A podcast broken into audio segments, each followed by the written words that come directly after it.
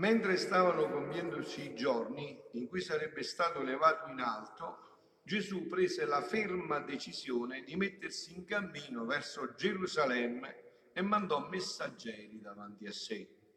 Questi si incamminarono a entrare in un villaggio di Samaritani per preparargli l'ingresso, ma essi non vollero dove posare il capo. A un altro disse, seguimi, e costui rispose, Signore, permettimi prima di andare prima a seppellire mio padre. Gli replicò, lascia che i morti seppelliscono i loro morti. Tu invece va e annuncia il regno di Dio. Un altro disse, sì, seguirò, Signore. Prima però lascia che io mi concedi da quelli di casa mia. Ma Gesù gli rispose, nessuno che mette mano all'aratro e poi si volge indietro è adatto per il regno di Dio. Parola del Signore. Parola del Vangelo cancelli tutti i nostri peccati. Siano lodati Gesù e Maria.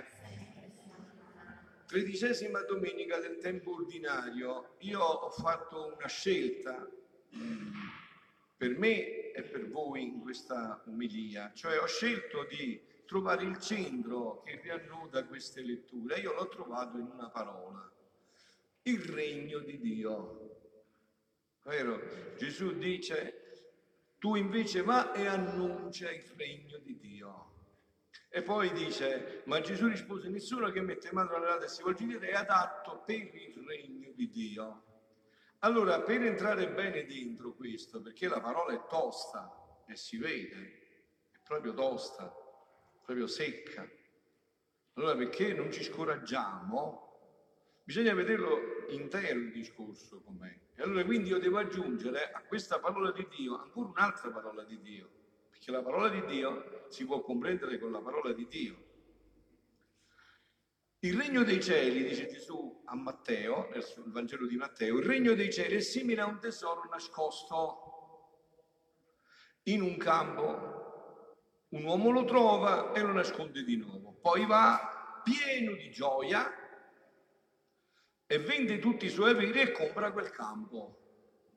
Il regno dei cieli, dice ancora Gesù, è simile a un mercante che va in cerca di perle preziose. Trovata una perla di grande valore, va, vendi tutti i suoi averi e li compra. Allora tenete bene perché è un discorso un po' articolato, poi ritornerò qua alla fine dell'omelia, no? Allora, ogni uomo ha nel cuore il, il desiderio di scoprire il tesoro, tutti, tutti. In qualunque cosa facciamo vogliamo trovare il tesoro, ma che cos'è il tesoro? Che significa il tesoro? Il tesoro è ciò in cui uno fa consistere la sua felicità. Se io trovo quel tesoro, quel tesoro realizzerà tutto ciò che io desidero e quindi io sarò felice. Eh, quindi il tesoro realizza la felicità. Ognuno ha un sogno di felicità, tutti ci portiamo dentro nel cuore questo sogno di trovare questo tesoro ed essere felici per sempre. È un desiderio che ci portiamo perché siamo stati creati così, sempre bisogna tornare a quel progetto originario, sempre, sempre, là c'è tutto. Quindi un tesoro nascosto cui, di cui si va in ricerca, perché ognuno di noi è fatto per essere felice Ok? Adesso torniamo al brano del Vangelo, quello di stasera. Nel Vangelo di oggi, diceva stamattina Papa Francesco all'Angelus, San Luca dà inizio al racconto dell'ultimo viaggio di Gesù verso Gerusalemme. Avete visto che Gesù è deciso, sa che perché Gesù non è che subisce niente, Gesù decide tutto, Gesù è Dio, decide di andare decisamente a soffrire tutto quello che lui sa anche nei dettagli che deve soffrire. E dove non è arrivato l'uomo, perché legge gli scritti di Luisa, c'è una profondità abissale, là deve solo arrivare Dio. Quindi le sofferenze degli uomini sono niente in rapporto a quelle in cui inciderà suo padre dentro, no? Ma Gesù va decisamente.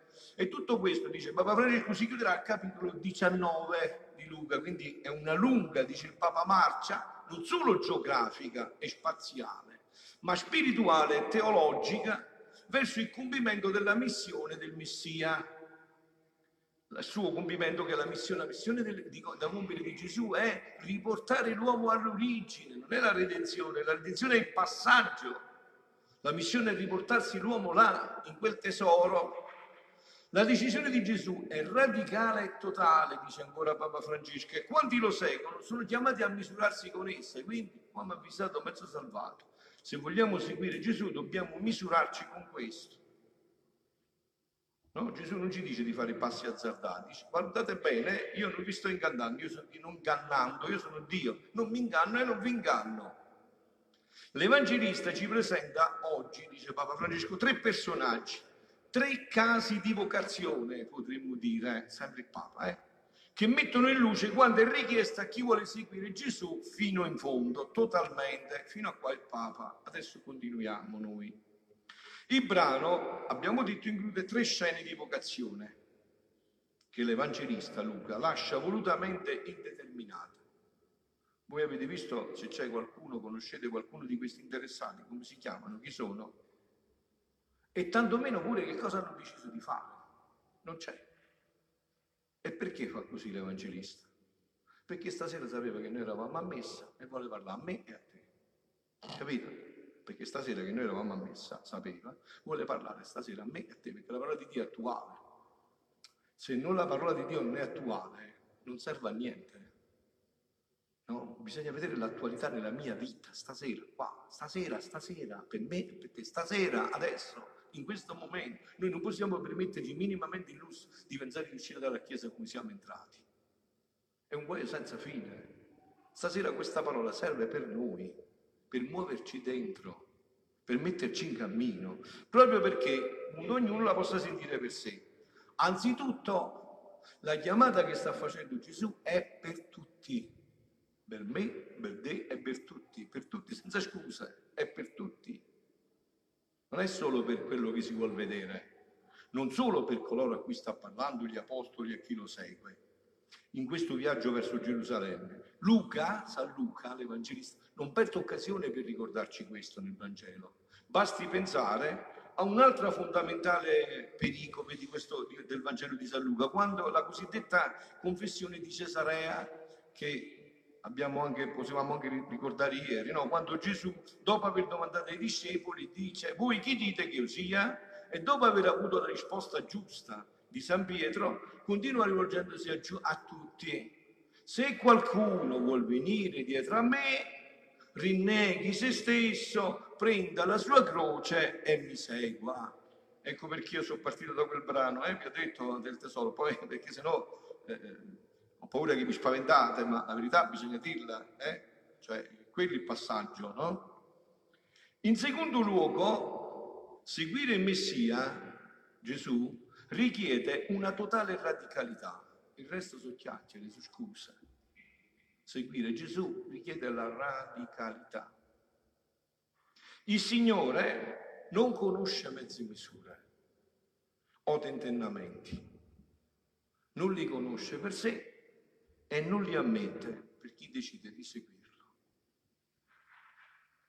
Lui non conosce mezze misure, non li ammette per sé, non li conosce per sé, non li ammette per chi vuole seguirlo. Ma vediamo poi perché. A questo mirano piuttosto quelle forti espressioni di tipo semitico, che sono un po' quelle espressioni forti dei nostri paesi meridionali pure, quando si dicono certe cose forti, no? Il figlio dell'uomo non ha dove posare il capo. Nessuno che ha messo mano all'aratro e si volge indietro è adatto per il regno di Dio. Chi risponde positivamente alla chiamata non può scendere a nessun tipo di compromesso, perché il regno di Dio vi ho detto questo è il centro, comporta una, una novità di vita così radicale e sconvolgente. Gesù sta dicendo questo pensando al regno di cui poi parlerà Luisa e che stasera parlerò a voi. Quindi Gesù ha tutto questo, perché Gesù è Dio, ha tutto chiaro, no? Così radicale e sconvolgente che i residui del passato, se mantenuti, verrebbero fatti a brandelli, come un tessuto vecchio su cui venissero cucite toppe prese da una stoffa nuova, come sempre dice San Luca 5,36, no? Che cosa succede? Che si strappa il vestito. È la novità stessa del regno che verrebbe vanificata. Queste richieste, a prima vista, possono sembrare troppo dure, come può apparire eccessivo chiedere di tagliare completamente i rapporti familiari. E anche qua avrei tante cose da dire. Cioè Gesù che sta dicendo a quello che dice va a seppellire a papà. E no? Gesù gli dice non ti preoccupare, lascia che i morti seppelliscono. Gesù, questa, Gesù quando chiama è sempre per qualcosa di meraviglioso. Dice ma quale papà? Papà mica muore. Se tu rispondi a me e, e vai a vivere la tua vita in paradiso, tuo papà sarà salvato con te in paradiso. Cioè, sempre un discorso, avete sentito, no? La chiave di tutto sta anche alla seconda lettura, ma io non l'ho sottolineata perché è vero, voi siete qua per, per, per cose dello spirito, avete deciso di mettere da parte le cose della carne, perciò siete qua. Quindi dobbiamo parlare di spirito, dobbiamo parlare di queste cose meravigliose, di queste cose stupende, no? Quindi c'è questa novità, ma l'accento non è posto tanto sul passato, quanto sul futuro che attende ogni discepolo il futuro, la novità del regno è tutta da scoprire. E Gesù ci chiede anzitutto una disponibilità piena in tale direzione. In tale direzione. Perciò dice che il figlio dell'uomo non ha dove posare il capo. Che significa? Se questo secondo appunto, come diceva San Paolo nella seconda lettura, secondo i criteri umani può significare precarietà, insicurezza, non ho dove dormire, non ho dove fermarmi, secondo i criteri umani, ma secondo i criteri della fede, secondo lo Spirito, significa invece un nuovo tipo di certezza. La certezza che la casa è quella di Gesù, il suo regno, il nostro regno. Quella è la certezza. Quella che sembra precarietà è una certezza assoluta, è la casa dove dobbiamo andare, il suo regno, il nostro regno. Tra l'altro, tra l'altro, ci ridona anche il passato, ma in un modo nuovo. In un modo nuovo. Infatti, lo aveva capito bene San Paolo. Come dice San Paolo, tutto ormai io reputo una perdita, tutto reputo una perdita, di fronte alla sublimità della conoscenza di Cristo Gesù, mio Signore. Quindi che dice? Dimentico del passato, egli non si volge più indietro a guardare l'aratro, dimentico del passato e proteso verso il futuro, corro verso la meta. Come abbiamo detto, vendi tutto pieno di gioia. Non penso più al passato, corro verso la meta. E la riprova di questo ne è che quando uno anche già un poco si incammina col Signore, si sperimenta pure l'altra verità consolante della sua parola. Qual è? Non c'è nessuno, dice Gesù, sempre a Luca capitolo 18, 29, 30, non c'è nessuno che abbia lasciato casa o moglie o fratelli o genitori o figli per il regno di Dio che non riceveva molto più centuplo nel tempo presente insieme alle persecuzioni e la vita eterna nel tempo che verrà. Allora se la andiamo a vedere da questo punto di vista, capite bene perché è così radicale questa richiesta, perché si tratta di farti realizzare in pienezza. E se ti vuoi realizzare in pienezza devi donarti in pienezza, se no sarai sempre infelice. Non c'è via d'uscita, perciò c'è questa radicalità, perché è una chiamata alla felicità piena, completa, totale, radicale, intoccabile. E quindi non si può andare per un'altra strada, sarebbe da fessi, non è possibile. Quindi il valore di queste condizioni poste da Gesù, diceva stamattina Papa Francesco anche, riprendo il suo concetto, sono l'itineranza, ma non tanto nel camminare, l'itineranza dentro anche. Non stare fermi, voi sapete che la vita spirituale se non si va avanti si va indietro. È un inganno pensare che si sta fermi. Se non si va avanti si, sta, si va indietro. Quindi itineranza, prontezza e decisione, diceva Papa Francesco. Non sta, diceva, in una serie di no detti a cose buone e anche importanti della vita. Non sta in questo. L'accento piuttosto va posto all'obiettivo principale, diventare discepolo di Cristo e quindi entrare nel suo regno. E qua concludo con il punto che si rianno dalla prima parte che vi ho toccato. Ma se voi non gustate la ricchezza, la bellezza, lo splendore di questo regno, come si possono fare questi passaggi? Cioè che cosa, perché? Perché qua non si tratta di nessun effesso, no?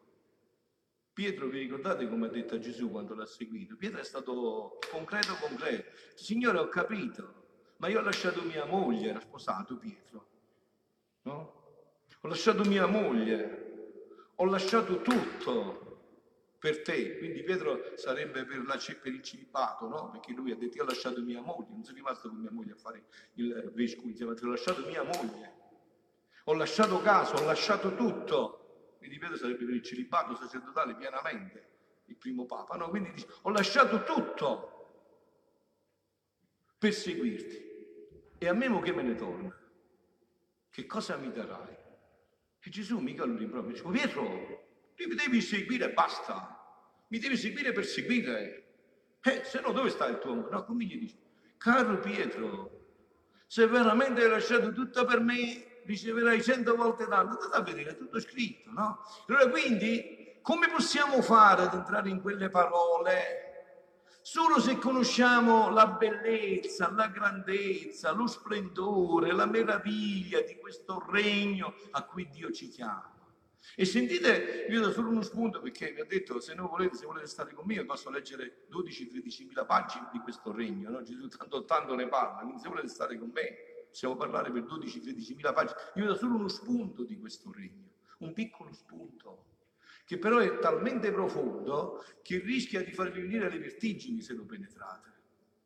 È il 22 ottobre del 1926 e Luisa, che aveva fatto queste scelte che dice Gesù, no? questo che ha detto, non ha pensato più a mamma, padre, ha lasciato tutto, no? Tutto, assolutamente, vedere la vita di Luisa, tutto completamente. Ma perché? Perché aveva gustato la grandezza di questo regno. E quindi sta dicendo a Gesù, stavo pensando tra me a santo volere divino, più o meno come aveva chiesto Pietro, San Pietro, per un'altra direzione, ma più o meno siamo là. E dicevo tra me, ma quale sarà il bene di questo, di questo regno del Padre nostro, del Fiat Supremo, venga il tuo regno sia fatto. Quale sarà il bene di questo regno? San Pietro come aveva chiesto a Gesù, Gesù ma io ho lasciato tutto, pure a mia moglie per te, ho lasciato casa, tutto, pesca, barca, tutto. Che ne sarà? Che, quale bene mi tornerà in tutto questo? E Gesù, come interrompendo il pensiero di Luisa e come in fretta, si è mosso nell'interno dicendomi, figlia mia, quale sarà il gran bene? Quale sarà il gran bene? Il regno del mio fiat racchiuderà tutti i beni Vedi che se inizi a entrare a questo, quelle parabole ti sembrano quelle che ti sembravano, visto quando l'ho letto, ti sembravano dure. Ma dici, ma forse è troppo poco. Sarà tutti i beni, tutti i miracoli e i portenti più strepitosi. Anzi, li supererà tutti insieme. E se miracolo significa dare la vista a un cieco, raddrizzare uno zoppo, sanare un infermo, risuscitare un morto, eccetera, il regno della mia volontà terrà l'alimento preservativo e chiunque entrerà in esso non ci sarà alcun pericolo che possa rimanere cieco, zoppo e infermo. Ha chiesto molto Gesù dicendoti che c'è questo che ti attende e che non ci puoi entrare se non rinunci a tutto, ma non perché lui non vuole, perché non puoi entrare, non ci riesci. Se tu in una bottiglia vuoi riempirla di vino? E c'è l'acqua, che gli devi dire a quella bottiglia se potessi parlare? Ti devo svuotare e poi riempire di vino, se no se metti il vino sull'acqua si butta tutto fuori, il acqua e vino. Quindi è una esigenza in sé, ma bisogna capire questo per fare quello. Perciò Gesù sta parlando a chi ha deciso di seguirlo, perché dici tu hai capito buono chi sono io, perché questo regno è Gesù, sta in Gesù, e il Gesù l'ha messo dentro di noi. Col battesimo lui è venuto in noi a mettere questo regno perché è lui che è in questo regno. Quindi dice, non ci sarà nessun pericolo che possa rimanere cieco, zoppa infermo. La morte nell'anima non avrà più potere. E se l'avrà sul corpo non sarà morte ma passaggio, e non commento più perché non posso più. E mancando l'alimento della colpa e la volontà umana degradata che produsse la corruzione dei corpi, e stando l'alimento preservativo della mia volontà, anche i corpi non saranno soggetti a scomporsi e a corrompersi così orribilmente, da incutere paura anche più forti, come lo è tuttora, ma rimarranno composti nei loro sepolcri aspettando il giorno della risurrezione di tutti. onde credi tu che sia più un miracolo dare la vista a un povero cieco, raddrizzare un zoppo, sanare un infermo, oppure tenere un mezzo preservativo, che l'occhio non perde mai la sua vista, che si cammina sempre dritti, che si sta sempre sani, credi che sia più il miracolo preservativo che il miracolo dopo successo alla sventura?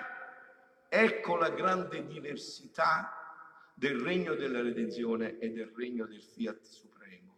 E concludo, c'erano altre cose, ma concludo perché il, nel primo, nel regno della redenzione, fu un miracolo per i poveri sventurati, come lo è tuttora che giacciono chi in una sventura e chi in un'altra.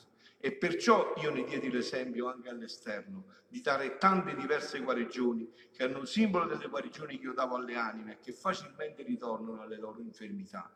Il secondo sarà miracolo preservativo, perché la mia volontà possiede la miracolosa potenza che chiunque si farà dominare da esse non sarà soggetto a nessun male.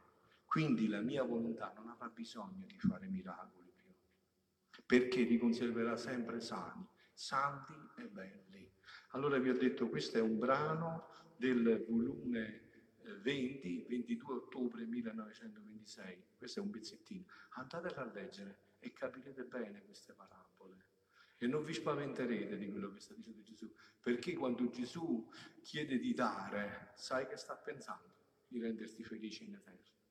Gesù non ha bisogno di niente, tutto quello che hai te l'ha dato Lui. Se ti chiede di darlo è perché quella cosa ti blocca il tuo cammino. Cioè sta dicendo Gesù, tutto quello che lasci lo ritroverai tutto, centuplicate nella bellezza. Perciò dice seguimi, capito? Lascia tutto. Ma che vai a seppellire a papà? I morti non, non, non rimarranno sottoterra. Quel corpo sarà riunito all'anima alla, e per con te per l'eternità siano lodati Gesù e Maria.